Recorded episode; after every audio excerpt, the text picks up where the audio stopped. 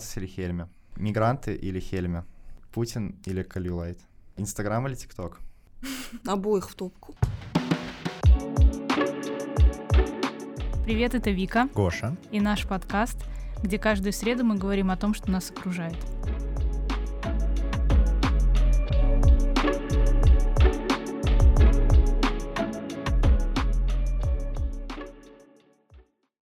Мы сегодня пригласили к нам в студию Олесю Лагашину, это главный редактор Постимес. На русском языке. На русском языке. Привет. Эстонский я пока не возглавляю. Всем привет. Привет, Олеся. Привет, Гоша.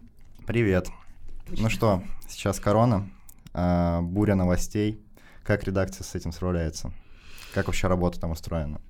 Ну, как устроено? Мы знаем примерно во сколько приходит новость о том, сколько новых зараженных за сутки у нас появилось. Мы караулим этот момент, э, чтобы быть быстрее с распространением этой информации. У нас есть, естественно, какие-то заготовки. А Мы стараемся оповещать наших читателей не только о том, сколько у нас новых зараженных появилось, но, естественно, о рекомендациях, которые нам а, дают эксперты. Периодически мы их приглашаем. Периодически мы переводим то, что они сказали где-то еще, например, на эстонских каких-то площадках. Так что, думаю, мы достаточно адекватно держим народ в курсе. Работы больше сейчас, намного, да? Э, По сравнению с мартом-апрелем я бы не сказала. Мы уже привыкли, потому что то, что случилось в марте, это, конечно, было стремительно, это было трудно. Ну, то есть, когда вы буквально со дня узнаете, что завтра на работу вы не приходите, со мной это произошло так. Я сидела в театре, мне позвонил зам главреда и сказал, ты знаешь, что вы позавчера мы все сидели на праздники, где вручались годовые журналистские премии, и там был зараженный коронавирусом. И так, оп, а мне через неделю уезжать в Гималаи. Прекрасно. Ну и вместо Гималаев все сидят дома, ждут симптомов, а ничего особо не происходит, кроме того, что приходится выстраивать рабочие процессы и очень много работать. У нас один из гостей первого сезона сравнивал ситуацию, которая происходит в редакциях в связи с коронавирусом, с ситуацией, которая происходила в 2014 году, когда случился Майдан на Украине. По количеству ажиотажа, новостей, попытки проверять нов- новости на... Но это всегда, когда происходит какое-то крупное событие, война, эпидемия, я думаю, что там примерно одни и те же процессы идут. од- один и тот же уровень, не хочу сказать паники, а какого-то... Ты правильно говоришь, Дви- что движение, ажиотаж, ажиотажа, именно. да. Ты, ты, с одной стороны, ловишь дикий драйв, что, у, наконец-то новости пошли, мы чем- чем-то толковым занимаемся, и от нас что-то зависит Мгм. на самом деле. И тебя прет на этом драйве, ты действительно работаешь много, работаешь больше, чем обычно, тебе это даже нравится. Но если это длится долго, в какой-то момент у тебя перестает хватать физических сил. Устаешь, да. Конечно, и люди вокруг тебя начинают уже испытывать дичайший стресс, э, и очень трудно именно с психологической точки зрения вот эти процессы выстроить, чтобы люди понимали, что они не бегут 100-метровку, а, Мгм. грубо говоря, марафон еще впереди. Потому что очень легко две недели отпахать, но когда это несколько месяцев, Да. И сейчас, скорее всего, накладывается на все это то, что финансовая ситуация, скорее всего, не самая хорошая, потому что мне кажется, что большие компании урезают рекламные бюджеты, и после места этого тоже страдают. Нет такой ситуации, что... Э, Я бы не сказала, что у нас сейчас плохая финансовая ситуация. Мы весной ждали, что будет хуже. Мы резали зарплаты. Это у нас был а, май, наверное. А Сейчас все вернулось на круги своя. У нас наша традиционная обычная зарплата. У нас есть какой-то рекламный оборот. Не, не могу сказать, что мы жалуемся. Мгм. С тобой, кстати, два месяца назад виделись э, на прекрасном ивенте, который называется «Школа журналистики». Это такая замечательная программа, недельная, э, где реально хорошие журналисты, не только из Эстонии, учат ребят до 19 лет писать, а после они идут как бы в поле работать. И я так понимаю, что они приходят именно к тебе в Пустимес.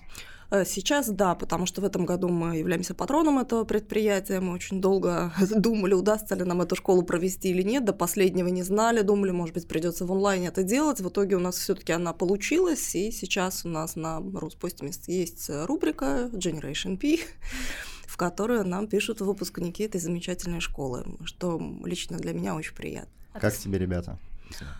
Отличные ребята, мотивированные, хотят что-то делать, хотят себя показать, э, мир посмотреть. Э, Опыта, конечно, не хватает, но всегда очень интересно посмотреть, как э, начинающие журналисты видят ту проблему, которую ты, может быть, видишь несколько иначе. А У меня такой чисто практический вопрос. После того, как ребята заканчивают школу журналистики и пишут для Generation P свои статьи, редактора Постимес их как-то направляют, редактируют? Безусловно, или... потому что, ну, Постимс достаточно серьезная mm-hmm. площадка, чтобы выпускать э, материалы начинающих в том виде, в каком они mm-hmm. к нам поступают. Э, у нас есть коллега, который этим занимается. А, ну и по мере возможности мы все так лапу прикладываем. А, это круто, это здорово. Просто обычно многие такие проекты, они заканчиваются на моменте, когда ребятам дают сертификат о том, что он закончил школу или там прошел какой-то курс, и дальше ребята предоставлены сами себе. Это здорово, что Постимес их продолжает как-то курировать. И ну да, понятно, что часть людей сразу отсеивается, а остается часть, которая действительно мотивирована, которой хочется учиться, что-то дальше пробовать, прикладывать свои силы. И на самом деле, мне не кажется, что это очень правильно заканчивать проект после того, как вручили сертификат, потому что так, ну, очень похоже, на самом деле, на отмывание денег, да, вот нам какой-то спонсор выделил денег, мы отучились, а дальше все пошли по домам. Да. Ну, а что толку, если у тебя нет практики? Это правда. Перед тем, как мы сели сюда, а, сказал такую вещь, что кадров не хватает. Как думаешь, может повлиять школа журналистики на это? Мне просто кажется, что это очень крутая инициатива, которая э, прям супер круто развивает гражданское общество, потому что э, в плане русскоязычной журналистики в Эстонии, как ни странно, беда, и вот такая вещь именно для русскоязычных ребят может как на это повлиять, что скажешь? Я не думаю, что с русской журналистикой на самом деле беда, это раз. А что касается нехватки кадров, это всегда больше финансовая проблема, не потому что мы не можем совсем их найти, мы можем их найти. Другое дело, что мы не можем предложить им конкурентоспособную зарплату. Потому что людей, которые умеют делать журналистские материалы, которые многоязычные, у которых есть огромный опыт работы, их просто переманивают в совершенно другие сферы деятельности. Соответственно, у нас весь пиар заполнен русскими журналистами, у нас э, пресс-служба правительства, различные официальные ведомства, мэрия города Таллина, мэрия города Мардо и все прилегающие самоуправления. Поэтому не, не то, чтобы нам их не хватало, у нас просто нет денег на то, чтобы их содержать. Что касается молодежи, это здорово в том плане, что есть преемственность поколений. Скажем, в русской редакции Постимис у нас есть три поколения представлены. Мои учителя, мои студенты я сама, да, то есть мы чему-то друг у друга учимся. И когда приходят совсем новые, естественно, мы отличаемся. И нам есть чему научиться друг у друга. Ты сказал о зарплатах. Какая средняя зарплата? Она ниже средней по стране для журналистов. Примерно 1200? Ну, я не буду озвучивать цифры, это закрытая информация всегда. По рынку? По рынку, скажем так, в эстонской редакции заработать можно больше. Понятно. Ну, у нас средняя зарплата, по-моему, полторы тысячи в Таллине или что-то ну, это на самом деле такая ну, средняя ну, температура по больнице, потому ну, что если мы будем учитывать зарплаты айтишников и зарплаты в третьем секторе... Ну, согласно и... официальным данным, да, это да. там 1400, что-то Да, что-то вроде того. Около полторы тысячи примерно. Профдеформация журналиста. Как работа отражается на человеке? Ну, как она отражается? Для редактора это, например, обозначает, означает, что свободного времени практически нет. То есть э, ты приходишь с работы домой, тебе звонят посоветоваться, этих посоветоваться у тебя за вечер накапает штук 15. Если ты уходишь вдруг в отпуск и, к несчастью, не уезжаешь из страны и не, от, не отключаешь телефон, если ты выходишь каждый день в Facebook, ты будешь получать сообщения там, причем а, люди совершенно искренне полагают, что ты обязан это делать. И это не только, естественно, какие-то коллеги или партнеры, это могут быть совершенно простые люди, которые пишут приблизительно постоянно, которые ищут помощи, которые хотят распространить свою информацию. Ну, это немножечко такой поток. С одной стороны, лестно, здорово, пусть очень востребован, а с другой стороны, иногда просто в целях какой-то душевной гигиены надо отключаться, конечно. Ты говоришь о том, что слишком много информационного шума. Я говорю даже о том, что иногда очень много общения. Понятно. Когда хотелось бы провести время ну, тупо с семьей. Но это специфика профессии. да, кажется. безусловно. Ну, это профдеформация. Более того, ты привыкаешь, и когда у тебя вот этого движа нет, э, ты начинаешь беспокоиться, а все ли у тебя так. Да, становится странно. Но это как все артисты, журналисты, все, кто медийные, публичные угу. личности, у них у всех есть это. Да. Это неизбежно. Нет такого, что тебе кажется, что все знают обо всем. Ну, то есть мы как-то общались с парочкой журналистов, которые работают э, в разных изданиях, и они говорят, что есть такая проблема. Э, кажется, что все знают такой Хельме, или кажется, что знают все, кто такой Ратос. И поэтому ты пишешь, и потом ты понимаешь, что, что не все знают о такой Хельме, и половина не понимает, о чем Я недавно был очень смешной случай. Мы снимали телепередачу на ТВ+, где я, кроме всего прочего, ведущая. Э, был мальчик, э, ЛГБТ. Ему оппонировал представитель ЭКРО Петр Эрнец. Мальчик, э, не, не знаю, надо ли об этом публично говорить, но мальчик мне потом пишет, ой, спасибо, что вы меня так поддержали в, против Марта. Какого Марта? Это Петр, а это не Хельме был. И ты понимаешь, что вроде как, ну, вот представитель заинтересованного комьюнити, ну, хотя бы в лицо-то главного оппонента ты должен знать. Нет, не знают. У нас как раз здесь рядом. Да. Тусовочное место. Как раз речь шла о Хельме, в самые такие стрессовые, кризисные моменты мы видим настоящие искренние качества людей. И сейчас во всем мире происходит полный трэш. Мы видим э, настоящее лицо многих правительств, можно сказать так. Кто занимается популизмом, кто занимается спасением экономики, кто не хочет потерять очки, закрывая всех на карантин и так далее.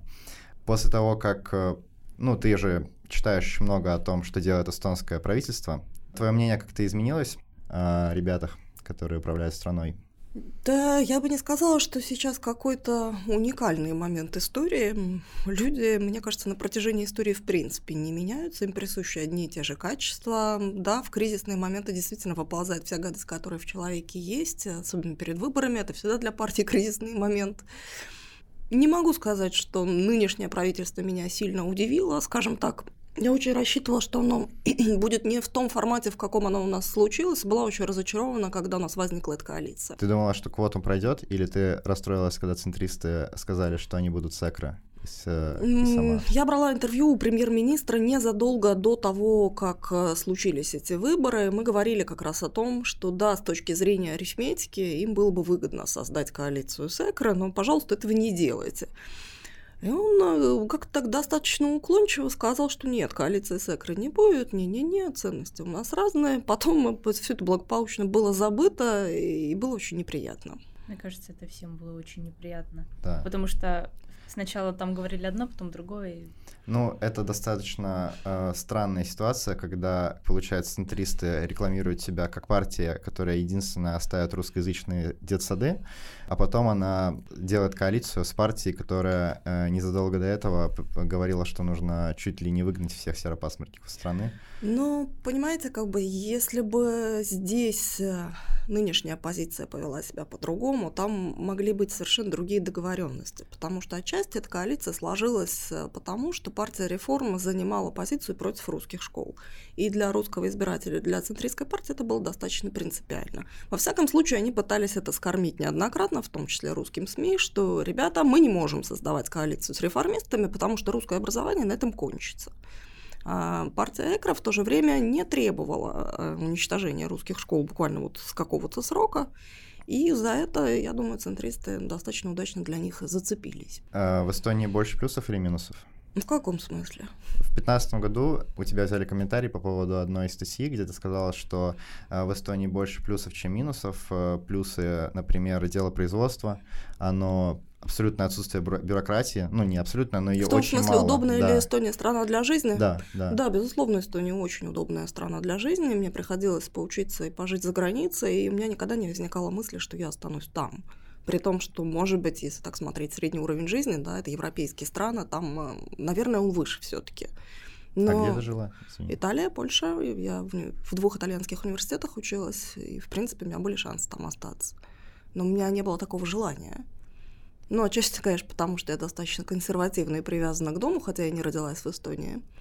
Но здесь действительно намного более удобно. Я думаю, да, но у меня нету такого продолжительного опыта жизни за границей, но я, например, общаюсь с ребятами, с друзьями, с одноклассниками, которые уехали и живут в других странах, и в основном, да, они говорят о том, что когда ты переезжаешь в другую страну, тебе очень не хватает того, что есть в Эстонии. Это отсутствие какой-то бумажной волокиты. Ты не должен ходить ножками, собирать документы, например. Все гораздо проще. И очень многие говорят, что мы это не понимаем, потому что мы родились вроде как uh-huh. с этим. Ну, я говорю про наше поколение, оно молодое. Мы выросли уже имея все это у себя в телефонах, в ноутбуках. Как данные. Как Я данные. помню, мы в Германию ездили обмениваться, так сказать, опытом электронного государства, и там немцы просто вот э, откровенно нам завидовали, что, ребята, у нас все это никогда не пройдет, потому что защита данных, потому что наши граждане очень осторожно относятся там, к таким вещам, как электронное государство. И, в общем, конечно, нам повезло, что нам отчасти всю эту электронную систему навязали. Потому что нас никто не спрашивал, хотим мы это или нет, нам ее просто сделали. А можно ли говорить о том, что у нас за счет этого или благодаря этому Э, уровень доверия нашему государству гораздо выше, чем в других странах, потому что мы же, по сути, доверяем нашему государству огромное количество личных данных. Да, и цифры тоже показывают. У нас сравнительно низкий процент недоверия к Риге Когу, например парламент? Ну, на самом деле, вот эти электронные системы, они же тоже подвергались критике, в первую очередь со стороны консервативной партии, некоторые центристские политики тоже подвергали критике эту систему электронного голосования. Ну, это понятно почему, да, у них электорат э, чуть-чуть постарше, который традиционно по интернету не голосует. Соответственно, тот момент, когда ты вдруг выясняешь для себя, что у Кая Каласа какие-то запредельные рейтинги, потому что только-только опубликовали результаты электронного голосования, а на участках еще не проголосовали, или не посчитали. Конечно, это тот момент, которого они хотели бы избежать. Как вы думаете, за последние пять лет, вот в 2015 ты говорила, что в Эстонии больше плюсов, чем минусов. Понятно, что, получается, твое мнение не изменилось, и в Эстонии до сих пор жить круто, но что хорошего произошло за последние пять лет? Как Эстония улучшилась? Улучшилась. Да. Я бы не сказала, что она сильно улучшилась. Она по-прежнему удобна для жизни. В этом плане у нас ничего как бы не изменилось. Да, у нас по-прежнему развита электронная инфраструктура. Это достаточно удобно. Может быть, у нас э, хуже стала налоговая система. Я в этом плане гораздо больше поддерживаю однообразный, что ли, налог для всех, да, одинаковый. А, ту ерунду, которую они сотворили с необлагаемым налогом минимумом, мне кажется, либо эта реформа не была доведена до конца, либо она была не продумана, но она не работает так, как должна была быть, потому что социальная защищенность от этого не выросла, обеспеченные люди, очень обеспеченные, не пострадали, и они не платят столько, сколько они могли бы платить, а реформа ударила в первую очередь по представителям среднего класса, которые, может быть, гробятся на четырех работах, чтобы заработать такую сумму, которая потом облагается налогом. Такой вопрос. Мы достаточно сейчас много обсуждали политику. Как быть непредвзятым журналистом? Получается, ну, ты же много сказала в адрес и ЭКРА, э, политика налогообложения, это тоже во многом политический вопрос. Так, у тебя какой курс журналистики первый? Да. По-моему, разделение жанров на аналитические и новостные проходит все таки на первом курсе, да? В новостной журналистике я не имею права позволить себе высказывать свою точку зрения, да? Аналитическая журналистика, в том числе э, рубрика «Мнение», да, колонки авторские, это всегда субъективно. Э, я имею в виду как журналист, как личность. Должен ли журналист как личность быть непредвзятым к политике? Может ли он э, Нет, он должен занимать, безусловно, какую-то позицию. Во-первых, потому что людей, которые могут оценить э, всю прелесть нашей политики, их не так много, и журналист, который этим постоянно занимается, он один из тех, который как раз в курсе, что происходит. И нельзя сделать из журналиста робота, который будет абсолютно лишен собственного мнения. Он, безусловно, должен иметь какую-то свою позицию. Другое дело, что высказывать ее в новостных заметках абсолютно недопустимо. Насколько это сложно? Недопустимо высказывать свою точку зрения. В новостях совсем не сложно. Почему нет? Вы берете просто саму суть события, да, вы берете какие-то комментарии, вы никак не комментируете эти комментарии, вы просто интегрируете их в текст. А вот когда вы выводы пойдете из этого делать, это уже будет аналитика, это уже будет ваша позиция. Колумнистика? Ну, в общем, да.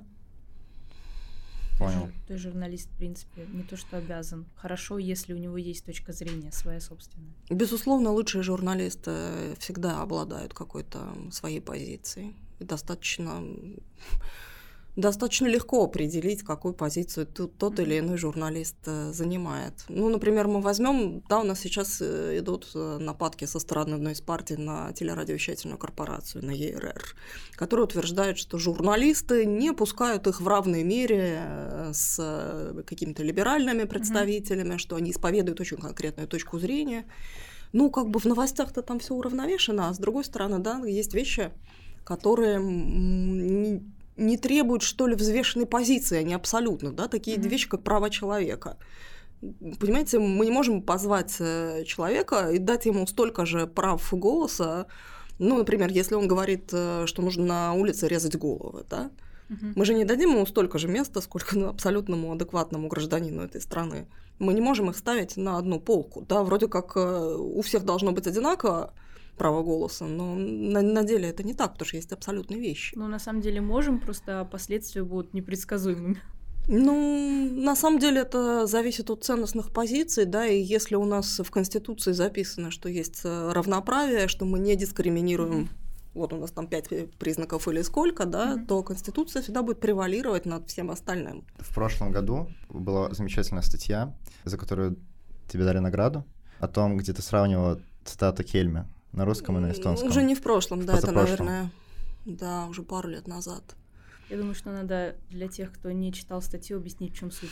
Я могу сама объяснить, на самом mm-hmm. деле. Моя замечательная коллега Елена Поверина брала интервью у Марта Хельме в студии Руспостимес, задавала ему а, вопросы относительно того, как он относится к русским, как он относится к украинцам. И Март Хельме решил устроить нам про свою партийную пропаганду в прямом эфире и был как-то ну, подозрительно ласков по отношению к русским. А русские — это особая цивилизация и так далее, и так далее. Ну, мы, конечно, были в шоке от того, что он там наговорил, и потом а, я просто взяла, сделала подборку его цитат, которые прям противоречили тому, что он сказал нам в интервью. Ну, это, правда, не повлияло никак на его политическую карьеру, потому что политики довольно часто противоречат сами себе. Нет, это была просто очень классная статья, где э, Март Хельме сам себе противоречит. Кто имеет возможность загуглить и найти, я советую загуглить да. и найти. Спасибо. Она называется «Страсти не по...» Там какое-то страшное имя.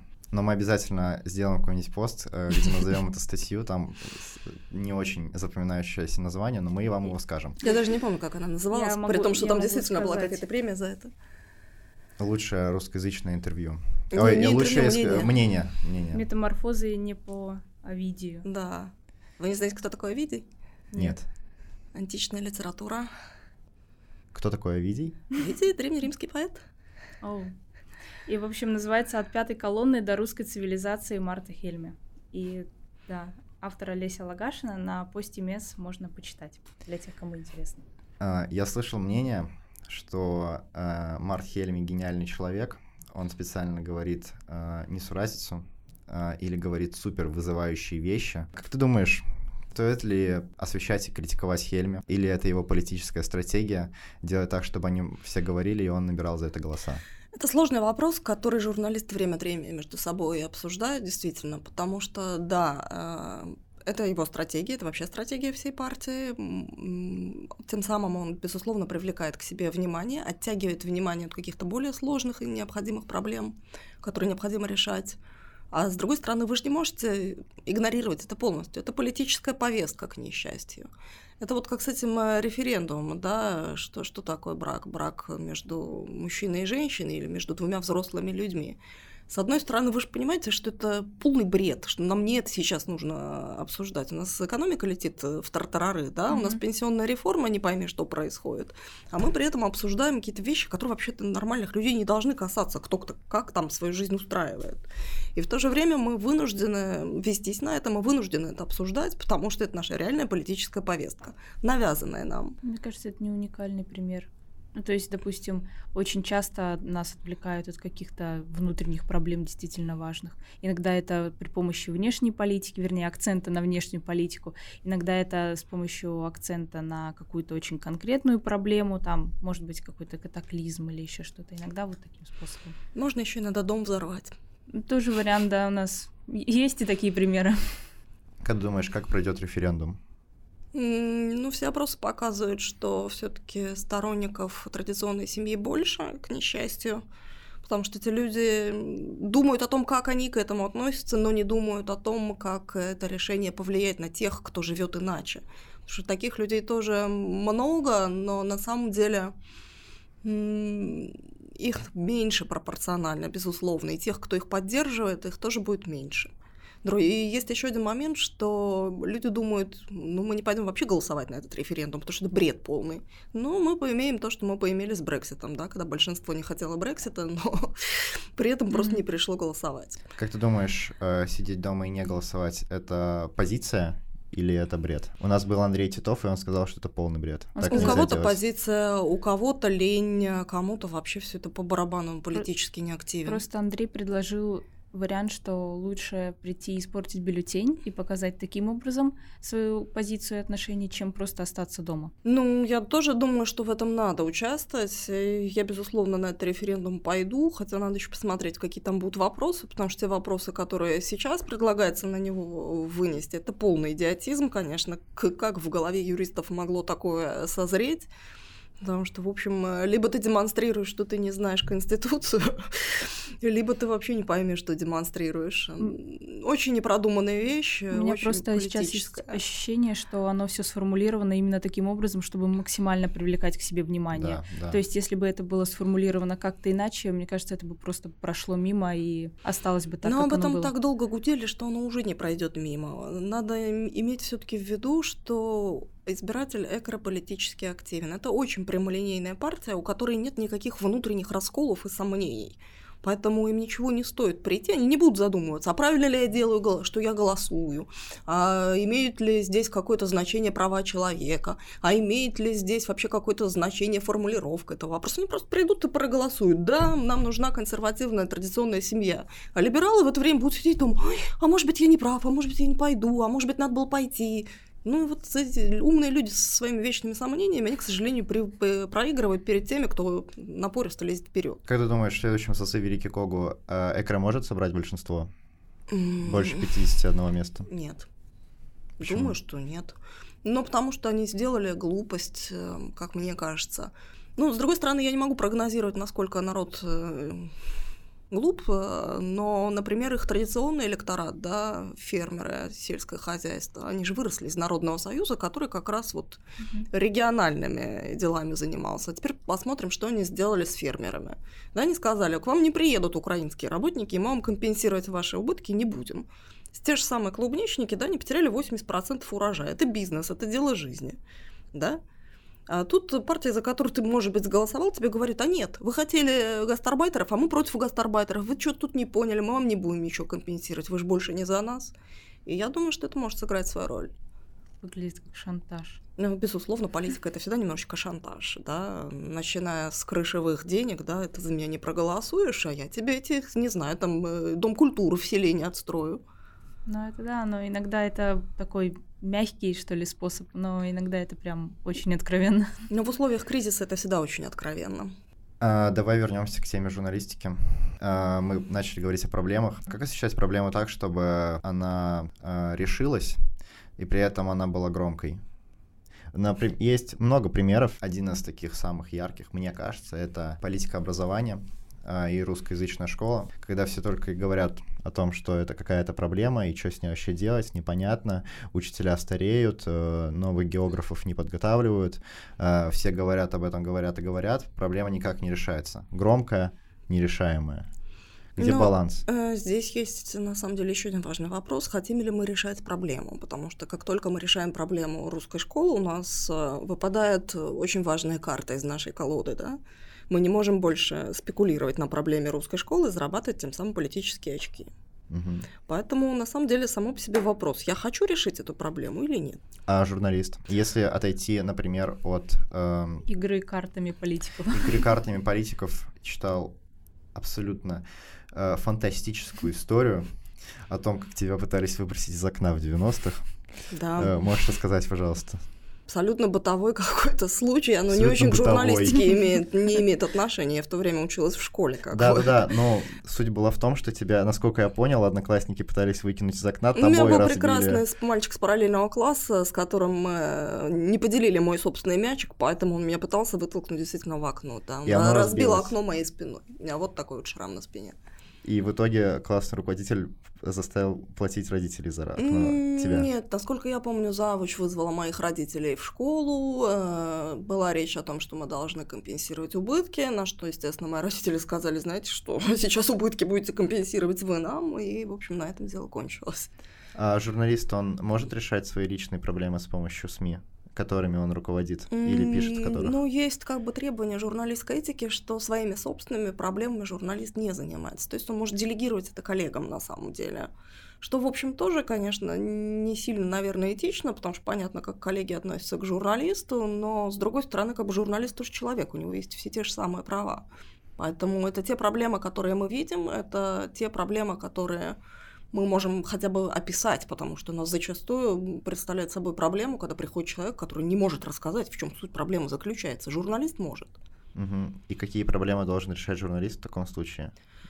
А, журналист по факту решает все проблемы, начиная от того, что люди могут не найти телефон пенсионного департамента, и они звонят в редакцию, помогите его найти, и заканчивая какими-то склоками в товариществе, преследованиями там, школьной травли, допустим. Ну, собственно, все в быту, что возникает, со всем этим обращаются к нам. Как бы ты могла сама повлиять на проблему школьного насилия? Сама. Да. Ну, Мне и... кажется, достаточно актуальный для тебя вопрос, потому что у тебя же есть сын, который недавно пошел в первый класс. Ну да, сын у меня действительно учится в первом классе. Я надеюсь, что никакого насилия у них там пока нет. В свое время я эту проблему решала для себя очень просто. Когда меня пытались бить ногами в живот, я научилась драться, как бы.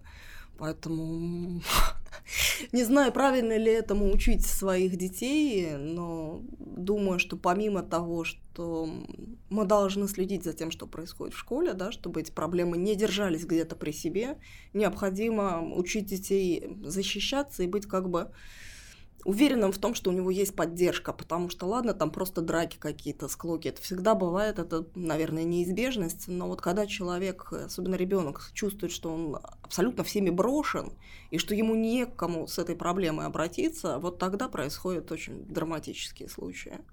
Но это же ответ с точки зрения родителя. А я хотел бы спросить в том плане, как журналист может повлиять на глобальную такую проблему, которая касается всех. Я думаю, что у тебя же больше власти, чем у других родителей, э, сделать так, чтобы общественная повестка говорила не о, например, браке между мужчиной и женщиной, а о школьном насилии. Э, для этого нужны конкретные случаи, которые до нас доходили бы. Если такие случаи поступают, мы ими занимаемся. В последнее время я бы не сказала, что это сильно актуальная тема. Она либо остается где-то внутри, потому что но мы же все понимаем, да, что журналист отплясывает от конкретных фактов. Вы попробуйте для начала эти факты получить. Да? Вы, даже если вам а, расскажут, у нас был случай, да, девочка написала эмоциональный пост, что она в школе просто вот уже на грани нервного срыва, потому что учится слишком много, потому что поддержки нет никакой, потому что это, в общем, такое издевательство над детьми. Это ты говоришь про шестую школу? Про шестую свою любимую школу, да. И после этого, как бы, когда мы стали освещать эту проблему, девочка, во-первых, подверглась еще больше травли со стороны... Там директор вышел и сказал, что у нас учится... Что-то он такое сказал про лохов, по-моему. Да, это было совершенно прекрасно. Потом... Лохи у нас не учатся, по-моему. Как-то да, так он сказал. Да. И потом, когда я пыталась вызвать этого прекрасного директора на интервью, тогда я работала тоже на телевидении, у меня была передача в прямом эфире один на один. Директор сначала согласился, а потом за несколько часов до передачи он мне написал то ли смс то ли письмом, что нет, простите, я заболел. Ну, классно, здорово. А передача прямой эфир? Передач, прямой эфир, и других гостей, кроме него, не было. Вернемся к Титову, как мы это уже сделали один раз. Он сказал такую прекрасную вещь, э, что для русскоязычной молодежи в Эстонии делают достаточно мало контента, потому что, во-первых, это очень маленькая аудитория, во-вторых, э, молодежь имеет свойство быть ветреной и она не привязывается к какому-то конкретному изданию и не становится максимально увлеченным зрителем, ну или читателем. Что Здесь скажешь? нужно иметь в виду, где работает Андрей Титов, да, потому что телевидение это все-таки достаточно консервативный формат. И если мы проанализируем срез аудитории, все-таки телек смотрят люди постарше. И понятно, чтобы привязать молодежь к телевидению, нужно вбухать какое-то огромное количество денег и поиметь при этом очень слабый результат. Я думаю, что даже финансируемый на деньги налогоплательщиков телеканал не очень может себе это позволить. То же самое в онлайне. Если мы посмотрим нашу аудиторию, то она, наверное, ну, будет от 30 эм, и выше большая ее часть. И это та самая часть аудитории, которая активна. Молодежь все-таки пользуется немножко другими площадками. Мой сын, например, зависает на YouTube, да, или на, на каком-нибудь ТикТоке. Все говорят сейчас медиакоучи, что необходимо менять тоже как-то способы достижения аудитории. Давайте делать э, видосы для ТикТока.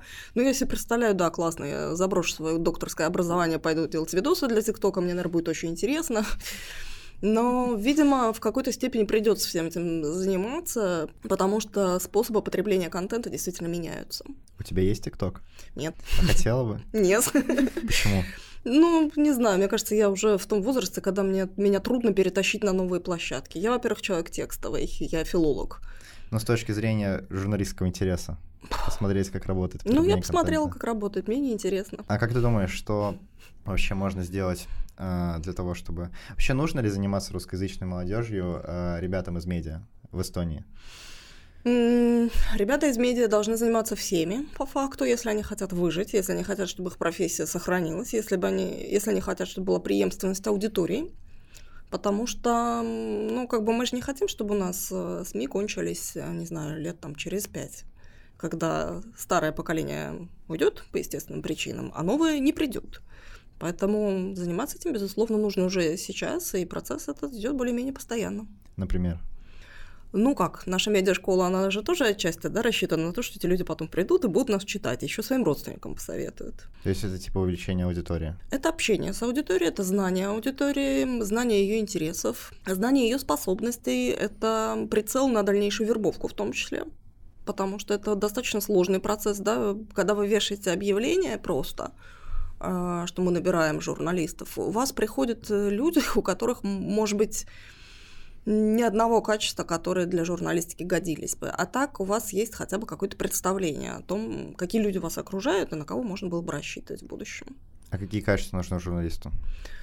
А, Ну, во-первых, интерес к происходящему вокруг, во-вторых, социальная ответственность. э, Ну и, наверное, вот это две такие главные. Любознательность, да, ну, первое качество, собственно. Активность тоже. Хотя, с другой стороны, у нас всегда было так, что а, журналисты, которые пишут очень хорошие тексты, они, очень многие из них не имеют э, журналистского образования. Это, как правило, филологи, имеющие какую-то конкретную научную базу, но у них есть другая проблема. Они, у них нет такого качества, что я хочу быть в любой дырке затычкой. Они не очень любят звонить, идти в поля, заниматься чисто репортерской работой, но они, если делают работу, они делают хорошо. А журналисты, которые имеют э, именно журналистское образование, они могут быть немножечко поверхностными, они могут не иметь вот этого четкого научного бэкграунда, но при этом они очень активны, просто запредельно, да, вот свистнул, и он в поля побежал. Это тоже очень хорошо, и очень хотелось бы, на самом деле, чтобы было больше журналистов, которые эти два качества совмещают. Журфак или филфак? Филфак. Почему? Потому что журналистика – это профессия прикладная, потому что всегда очень хорошо иметь какую-то специализацию, потому что наука предполагает, что у вас а, развитое аналитическое, критическое мышление, вы умеете собирать и обрабатывать материал. В этом плане любой качественно написанный диплом а, на серьезную тему, он даст вам больше, чем просто умение бегать э, и собирать комментарии. Потому что научиться собирать комментарии элементарно, это можно сделать в течение нескольких месяцев. Я в свое время переучилась с филолога на журналиста, и мне кажется, что это был удачный выбор. С другой стороны, здесь есть недостаток. Если у вас не журналистское образование, у вас нет такого количества связей.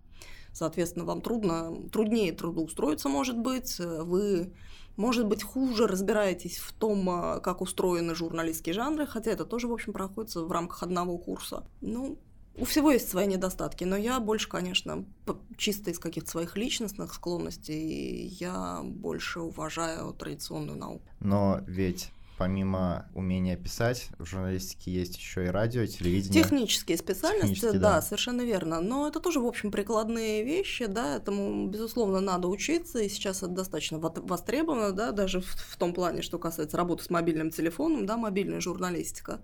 Но это тоже, в общем, в рамках одного короткого курса проходится. Традиционная наука дает кругозор. Вот этого я еще не сказала, да. Мгм.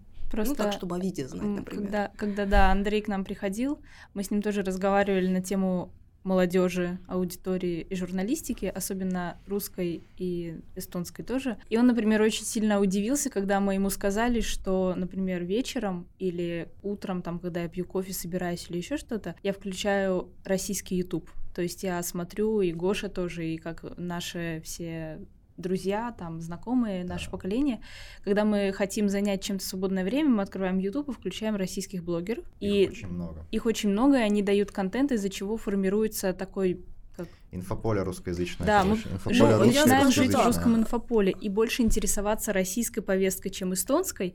И Андрей был очень удивлен, Да. потому что он, ну, то есть для него это было не то что открытием, но скорее таким интересным фактом. Мгм.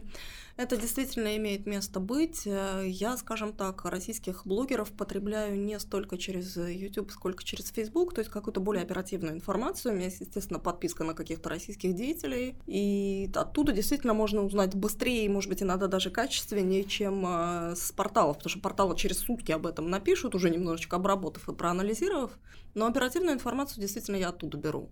Но здесь надо иметь в виду, что очень хорошая подборка источников должна быть тех, э, кому вы действительно доверяете. Что касается Ютуба, ну да, наверное, если я хочу занять свое свободное время, я тоже, может быть, смотрю YouTube или я смотрю какое-то кино, что-нибудь такое. Как думаешь, это норм, что мы больше знаем о Камчатке, чем о том, что происходит с селитрой в Эстонии? Я думаю, что нужно знать и то, и другое. Еще неплохо бы знать о том, что происходит в США, в Китае и в других странах мира. А есть ли у нас проблемы с тем, что в Эстонии просто никто это не делает для молодежи? А чем в этом плане молодежь отличается от всех остальных? Ее меньше. Ее меньше, и они немножко по-другому, вернее, они потребляют контент немножко в другом виде, из других источников, которыми никто не занимается, как мне кажется И сейчас. в как сказал Андрей, э, Делают контент ветреный. для YouTube.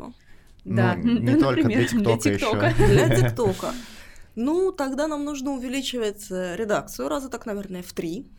Отдельно для Ютуба, отдельно для ТикТока. Мы думали, на самом деле, об этом. э, Мы тоже пытались распространяться по разным каналам. Телеграм не так давно сделали, например, э, да, который более оперативно потребляется, чем Facebook, допустим, да, который просто не выдает э, ваши ссылки. Но это действительно большой труд, и надо все-таки оценивать целесообразность. Потому что наша центровая аудитория, она сейчас немножечко другая. И, естественно, мы должны удержать ее в первую очередь, а молодежь, ну, это немножечко такой побочный продукт, что ли. Безусловно, этим надо заниматься в какой-то форме, но для этого должны быть квалифицированные кадры. Мы недавно, кстати, для себя тоже устроили медиашколу, где нас учили э, делать и короткие видео для Ютуба, и как это делается, и для ТикТока, и подкасты. Ну, подкаст тоже недавно делали. Но как-то, во-первых, оно вот тот подкаст, который мы выпускали, но он пользовался популярностью, когда его, допустим, запостят у себя в Фейсбуке Яна Том, да, и у нас какая-нибудь скандальная тема. Тогда да, тогда это востребовано. А так убить э, два часа на работу, при этом получить какой-то минимальный выхлоп, ну, все-таки коммерческая компания не может себе такого позволить. То есть можно сделать, да, в качестве развлечения, в качестве какого-то прицела, может быть, на будущее, но сейчас это не очень выгодно. Получается, это нужно. Нужно, чтобы молодежь изучала новости, которые происходят в Эстонии, ну и в мире в целом. Э, не очень круто, что мы потребляем контент из э, российского Ютуба, и это этим нужно заниматься. И тогда логичный вопрос. Хочу, чтобы ты как-нибудь сказала, как те, кто принимают решения, могут э, повлиять на ситуацию, что русскоязы- э, русскоязычный э, YouTube популярнее, чем все, что происходит в Эстонии, и все, что производится в Эстонии. как Среди на это молодежи. повлиять? Да, среди молодежи. Как на это повлиять? Ну, если выбор идет в пользу YouTube, то это однозначно предполагает увеличение видеоконтента. Это, видимо, возможно, даже какие-то социологические опросы или ну, просто необходимо располагать какой-то статистикой, что вы потребляете, да, потому что я с трудом себе представляю, что вот я сейчас все брошу и побегу снимать видос про Камчатку, да, причем, причем с привязкой к Эстонии, чтобы это объясняло одновременно какие-то политические события у нас, да, потому что всякие там, допустим, экологические темы, они у нас тоже есть, да, и, видимо, здесь необходима какая-то контекстуализация, чтобы это было вам интересно. Но для этого нужно абсолютно переключиться на другую аудиторию и научиться мыслить, как она. А реально ли сейчас вообще в Эстонии, э, чтобы кто-то взял и начал делать контент для русскоязычной молодежи так, чтобы ему не надо было работать в другом месте параллельно?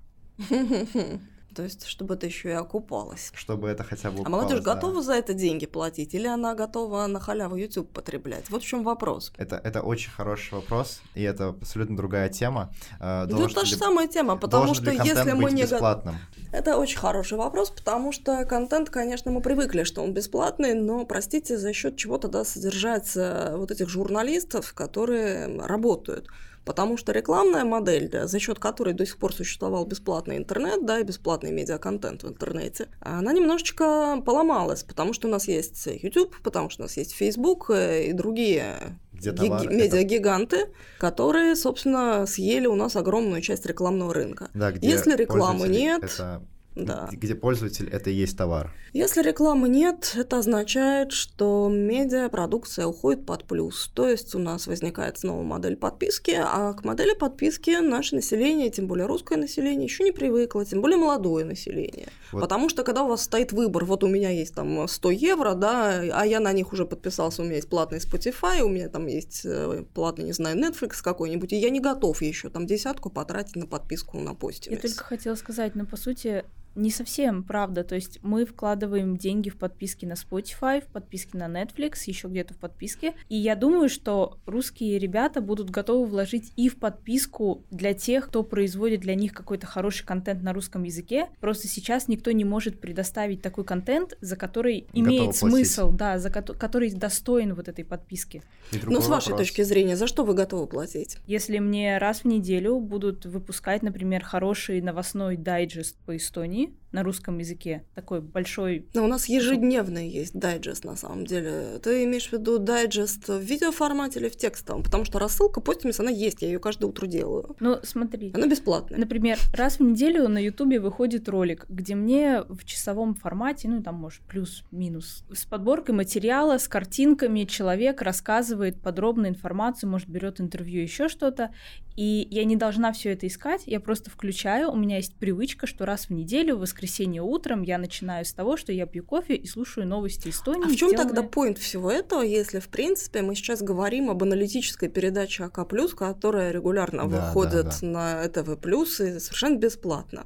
Там все это есть с картинкой, с анализом, с комментариями. И зачем тогда делать отдельный канал?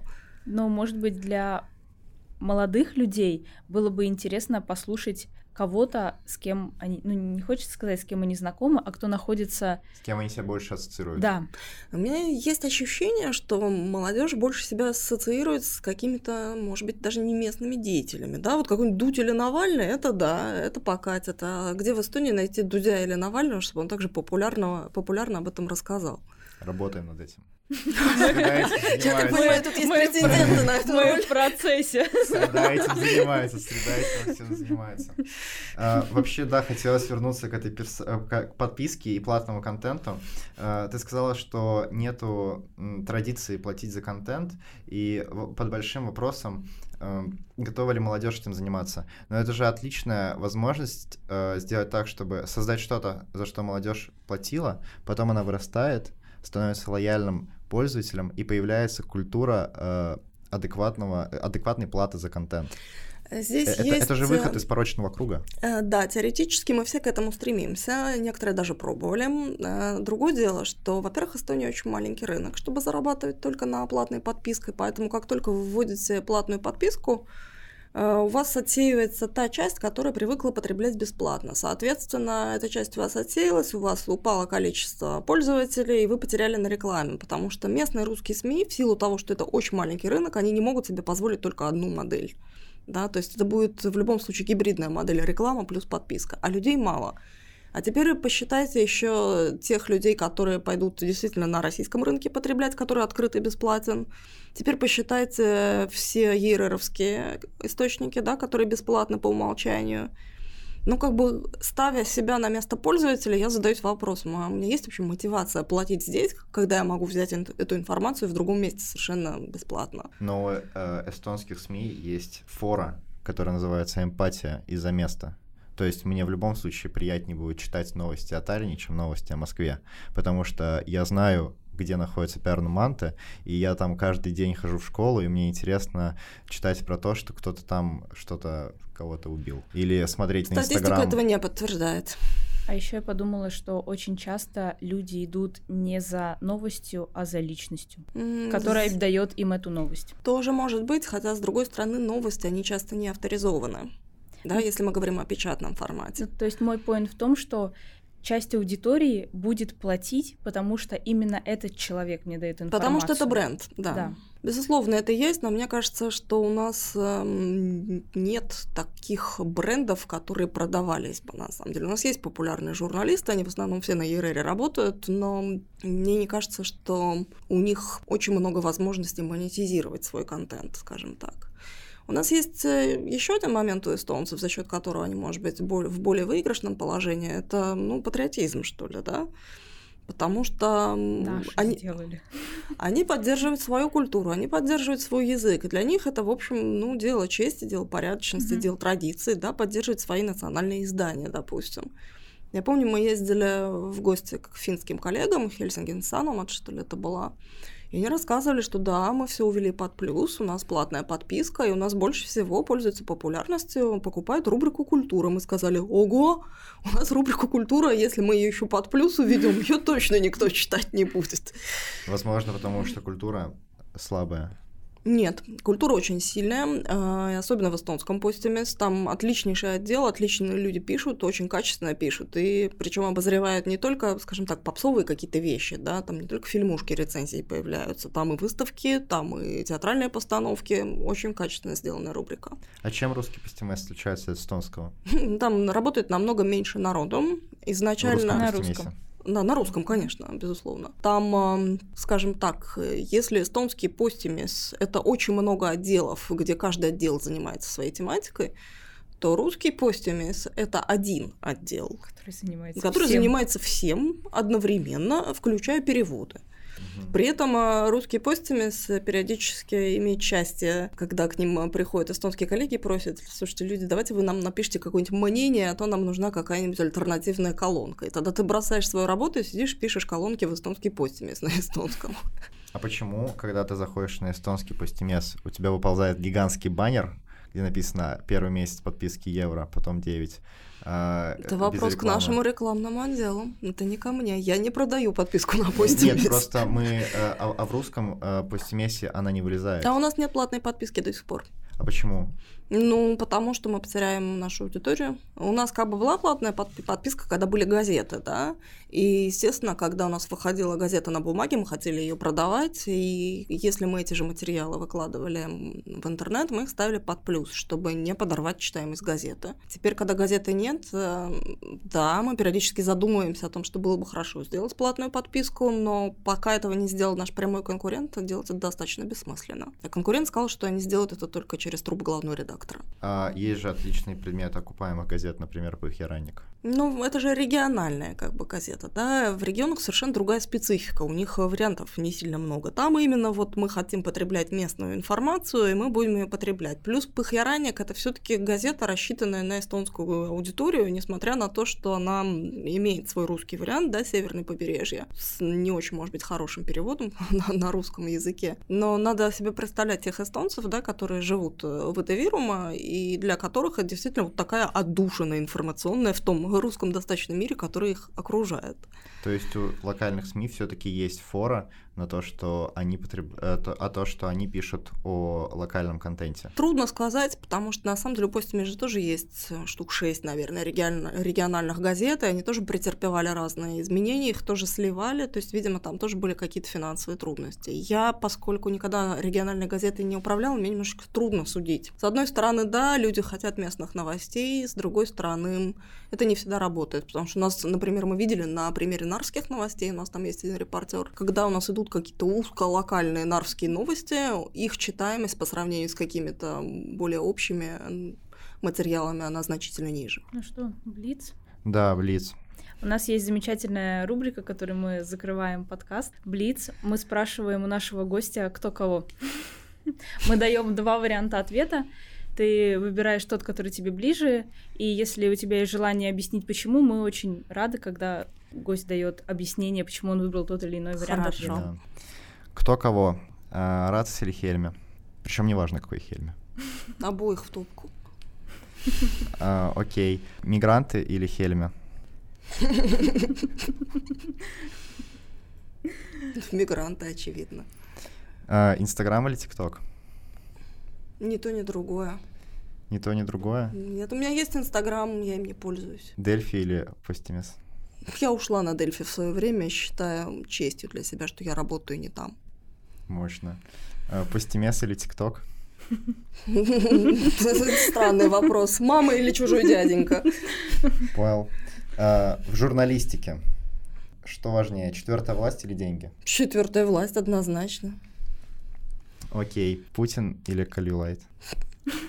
Не могу сказать, что я сильно симпатизирую нашему президенту, но Калюлайт, безусловно. Это была подводка к последнему вопросу. Дудь его уже не задает. Мы его тоже не зададим, мы его зададим по-другому. Что ты скажешь э, Путину, оказавшись Путин перед тобой? Убей себя об стену. Спасибо. Сильно, да. Спасибо. И очень вовремя сработал. Что, будильник? Да. Да, спасибо тебе большое. Спасибо вам. Надеюсь, будет интересно.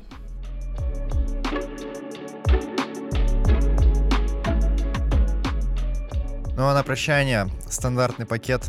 Подписывайтесь, ставьте лайки, рассказывайте друзьям. А Если вы хотите послушать нас на других платформах, мы есть везде.